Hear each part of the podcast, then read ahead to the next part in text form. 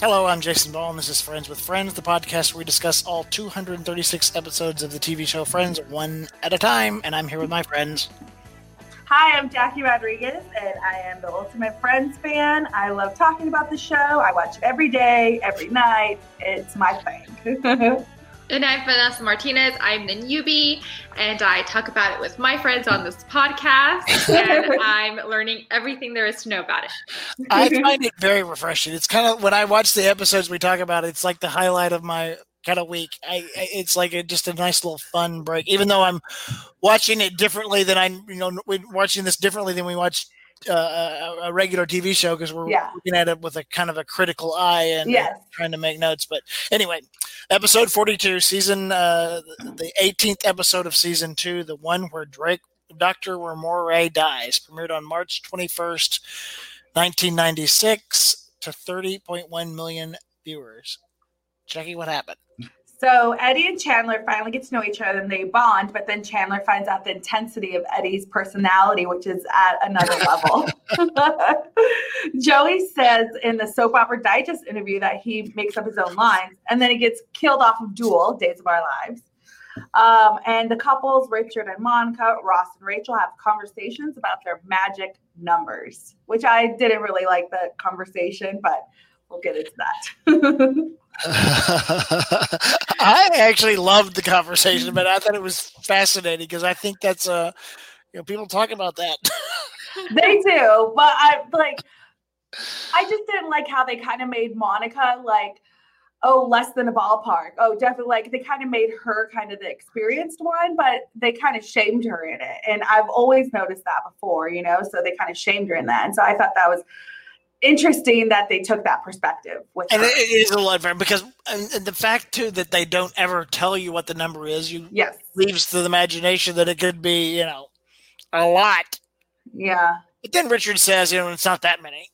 Yeah, yeah, exactly. It's not that many, and and then it it makes a full circle, and then they say "I love you" to each other. So it's like it's it's interesting how that that conversation evolves because totally you're just thinking it's just it's it's Monica's fault, Monica's fault. They're never going to reach a new level, but then he's totally cool with it. He's fine. So makes you like Richard even more. You have to. It's part of getting to know someone in a relationship too, to have those conversations and get to know each other, and you know, Mhm. because especially when you're an adult and you've lived a life and you you know you have past experiences that you know aren't part of your life anymore, but they're still kind of who you are and what what you brought to the relationship. Yeah, all the past experiences develop into who you become in a relationship. Just for the record, we are not going to have that conversation. No, we're not. no, we are not. no, we are Nope. not. I don't want to know. I don't want to know anything about it. No. No. No, but then also you kind of see Ross kind of have his doubts on Rachel, and they start having the conversation of, "Oh, you know, what's your magic number?" Yeah. And, she tells him, and then, yeah. It goes, r- it, it Ross's goes, insecurity once again rears its ugly head. yes, with the With- whole animal sex. Yeah, with with Paolo. Paolo. Yeah. Yeah, I, and I, again, this is where you see, because Ross, like I said, the, with the list and then with their relationship develops, them two together, he always feels like he's so jealous and insecure with her and so you're going to see that more as well and and um and he realizes that later in the series when they're together you know but still this is where we kind of for second time we see it because we have the list you know so i just i didn't really care for that either It- it's him. irritating to see him. I mean, I, I Yeah. think it's real. Mhm. I think there, you know, people do have that honest reaction. So I think it's kind of. I'm glad they did it because I think it's important to you know explore those aspects of relationships. But he's just annoying. It doesn't matter what happened, but he sh- and then then the Richard who's you know older and more mature yes like i mean he wanted to know and it, it, Yeah. it for him to know but it didn't you know affect him in any, any way Yeah, you see the difference between Richard and Ross, and um, and also I just didn't like how Rachel was okay with having to deal with his insecurity in that sense and defend herself when she shouldn't have to defend herself for her past experiences. She just should be like, "Hey, accept it, move on." I would have been like, okay, like this would have been a definite red flag for me, and I would have been like, bye bye. but then I think we also have to remember when Paolo met Ross, they didn't really care for each other, or Ross No, didn't really care not. for Pa- Paolo. So I Yeah. feel like that also there's also some history to that. Well, I Whereas think- Paolo- Richard Paolo- doesn't know anybody. yeah, Right. And I think actually Ross probably knows all of her exes. Because there were the ones from high school, then there was Yeah. Barry, and then there's Paolo. So he probably knows them all, which probably makes it worse. Yeah. And Paolo is just like a, a trigger for Ross because again, through that experience, and Paolo is everything Ross isn't. So, you know that that's a trigger for him, and so that's why he probably reacts that way. But a confident person that isn't so insecure wouldn't react that way. Like Richard, he was cool with it. You know, he But I will say this it led us an insight into Rachel and why she does like Ross. Because Yeah. they have intimacy, they have Yeah. sweetness, Connection. That that sort of thing. Because you know you, you know I, I there there are points where I struggle with like why does she like him? Yeah, exactly. Yeah. He's annoying, and, and I like him. I actually do Oh, yeah. like Ross a lot. I, you know, and, I, and he because he's funny and he's dorky and nerdy, and I you know I love a good nerd. Yeah. But I two of always root together. for them. Yeah.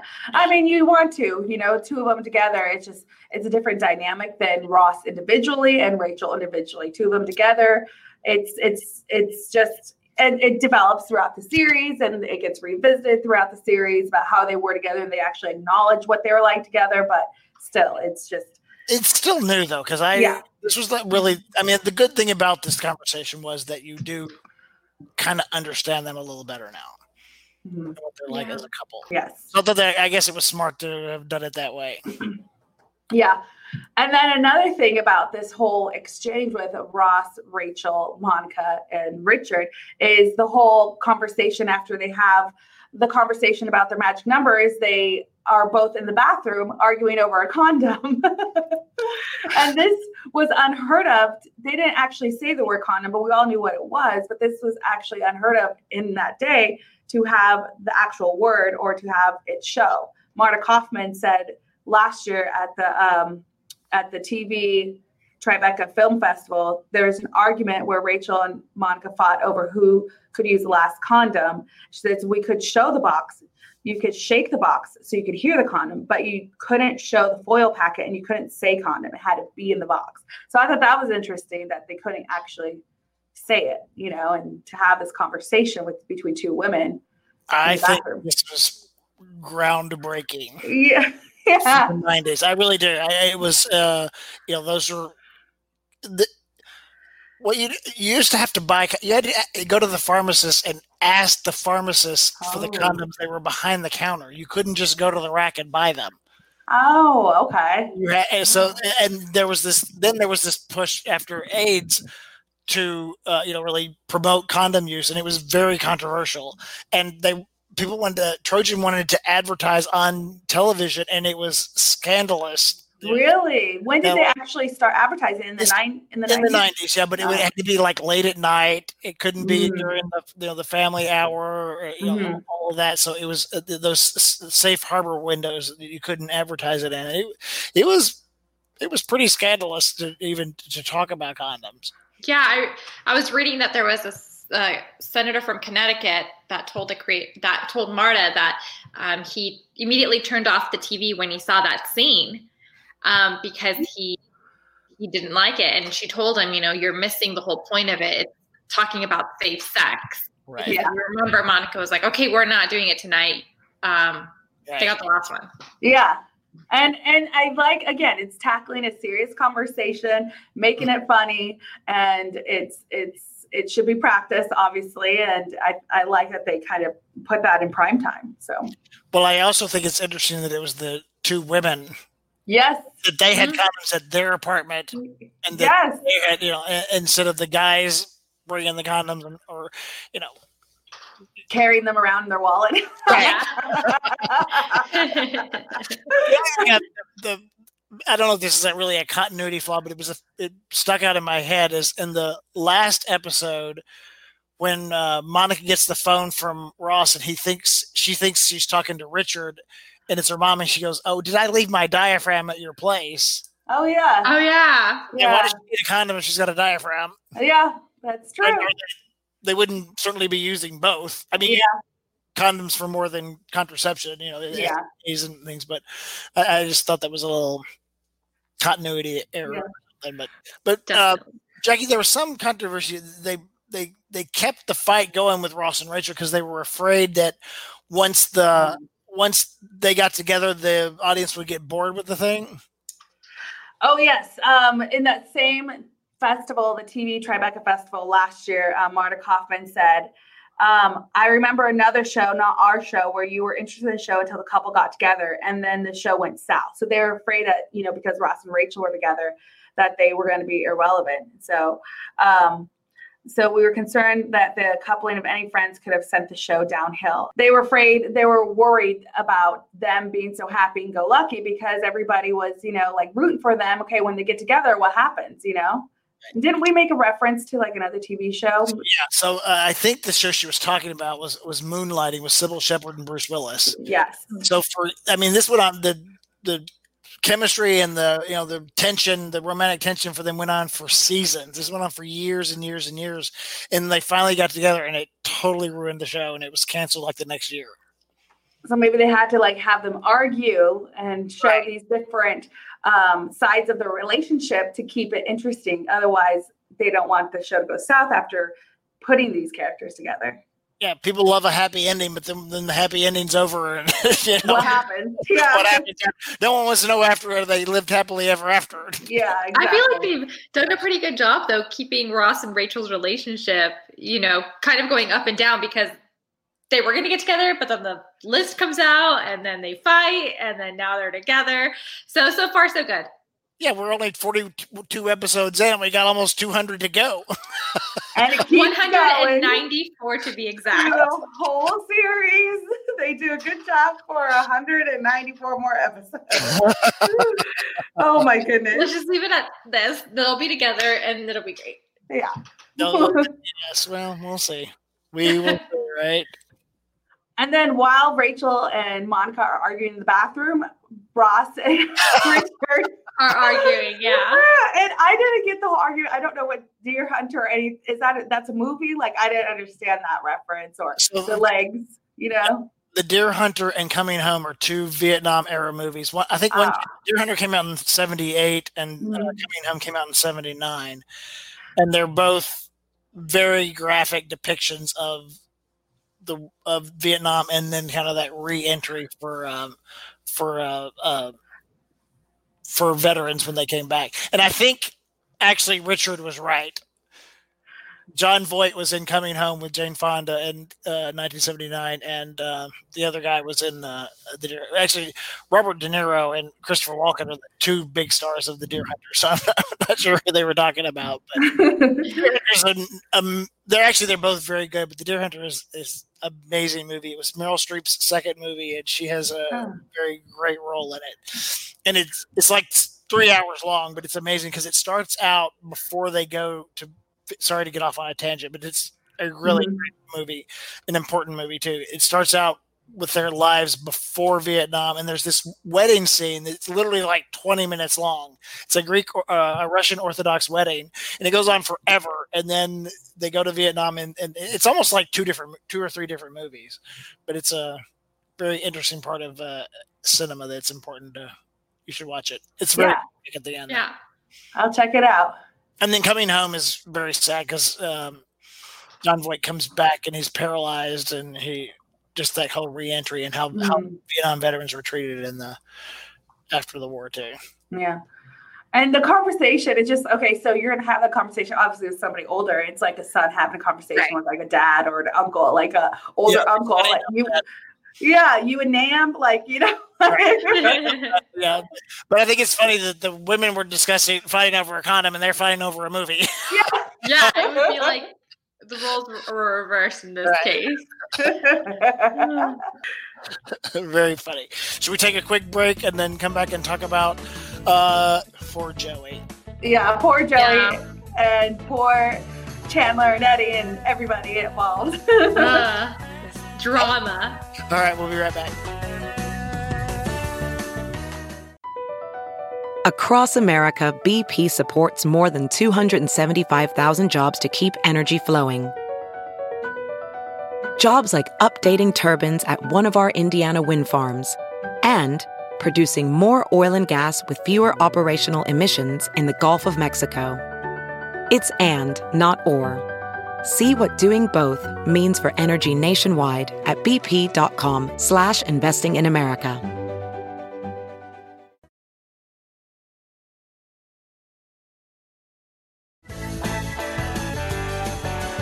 All right, and we are back talking about season two, episode 18, the one where Drake, Dr. Ramoray dies.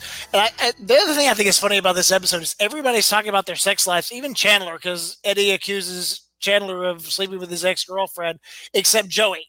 Yeah, Yeah. well, because he's always discussed throughout the whole Right, series. The funny part is that like, give him a break. Yeah. oh, poor Joey. I know. up to that the painting in Rachel's bedroom. Yes. It's a film noir.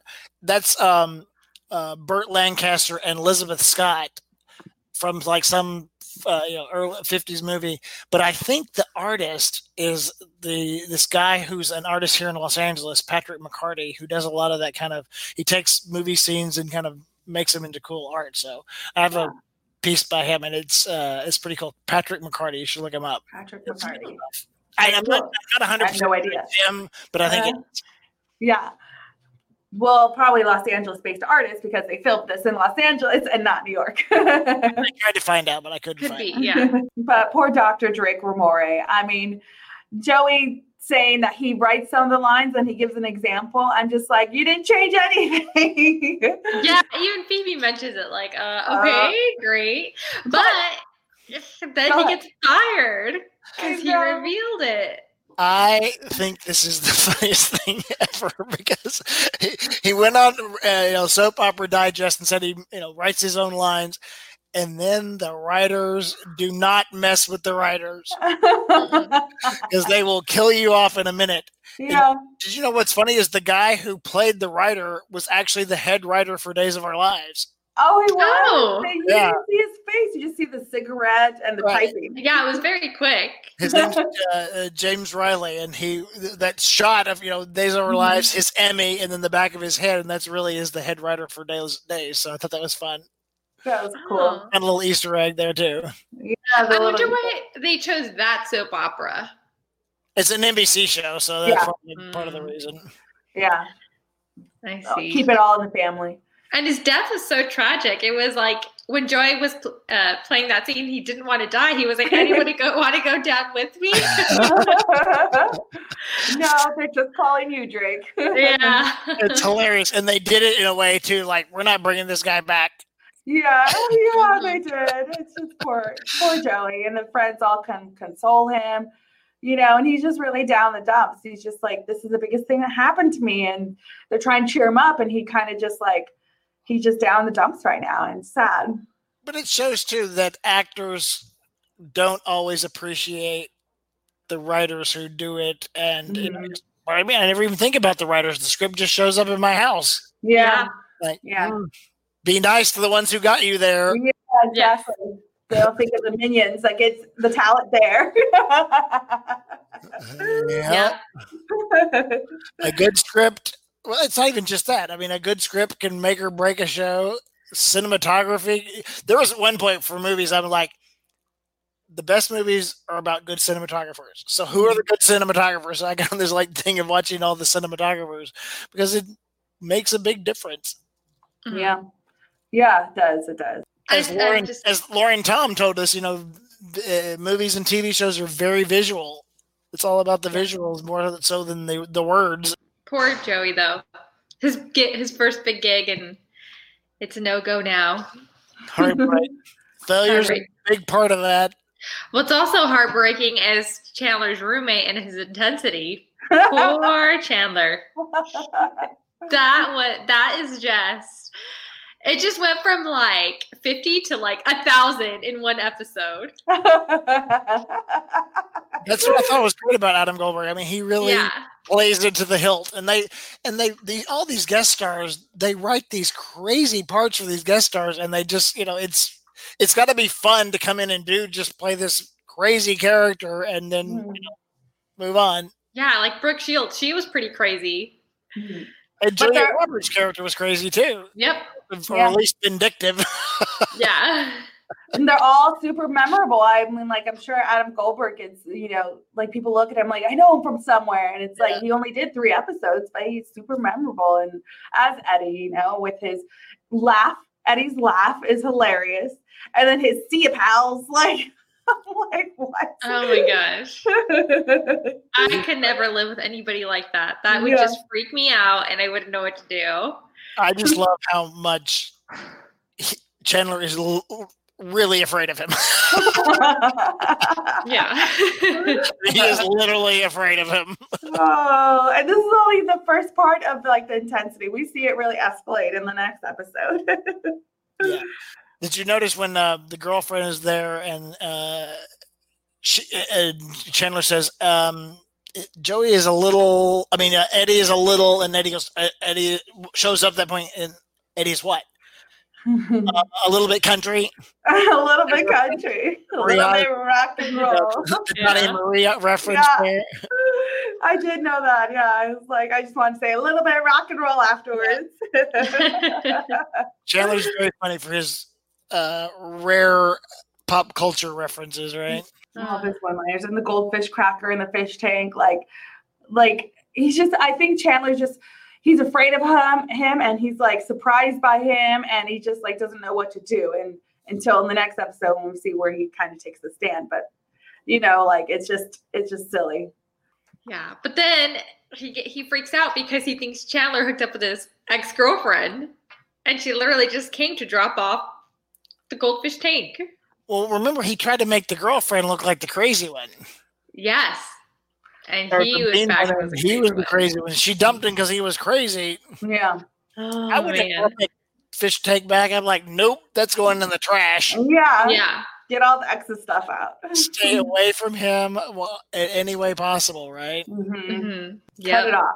Cut off. Leave him in the dust and move on. hmm Totally. Did you guys have any favorite lines? I didn't really have any favorite lines in this episode. I just, I, I like the intensity of Eddie, but that's about the only thing I liked in this episode. I like the um, when Richard's trying to get Monica to tell him her number, and he goes, "I don't need the, the exact number, just maybe a, a ballpark." And then she comes out of the bathroom and goes, "Definitely less than a ballpark." Oh, that was funny. Yeah. My favorite part was when Ross and Rachel were talking about their numbers, and uh, Rachel reveals, you know, with Bella, it was just like animal sex. And then he's like, no, animal sex, not even chipmunk monk sex with Ross. And it made him feel really sad. Oh. He's just a goober. yeah. Yeah. All right, uh, that was fun. Coming up in the next episode of Friends with Friends, Eddie and Chandler, things really go south. And then I love this the uh, self help book, uh, female empowerment Oh, book, uh, causes all sorts of troubles. We'll talk about that. And uh, I want to hear all of your stories about uh, reading those books and how it affected you. oh no. Okay. Follow us on Instagram at Friends with Friends Podcast. And if you like the podcast, subscribe, download, give us five star ratings, and leave nice comments. Until Tell your next time, friends. tell your friends. Bye. Bye.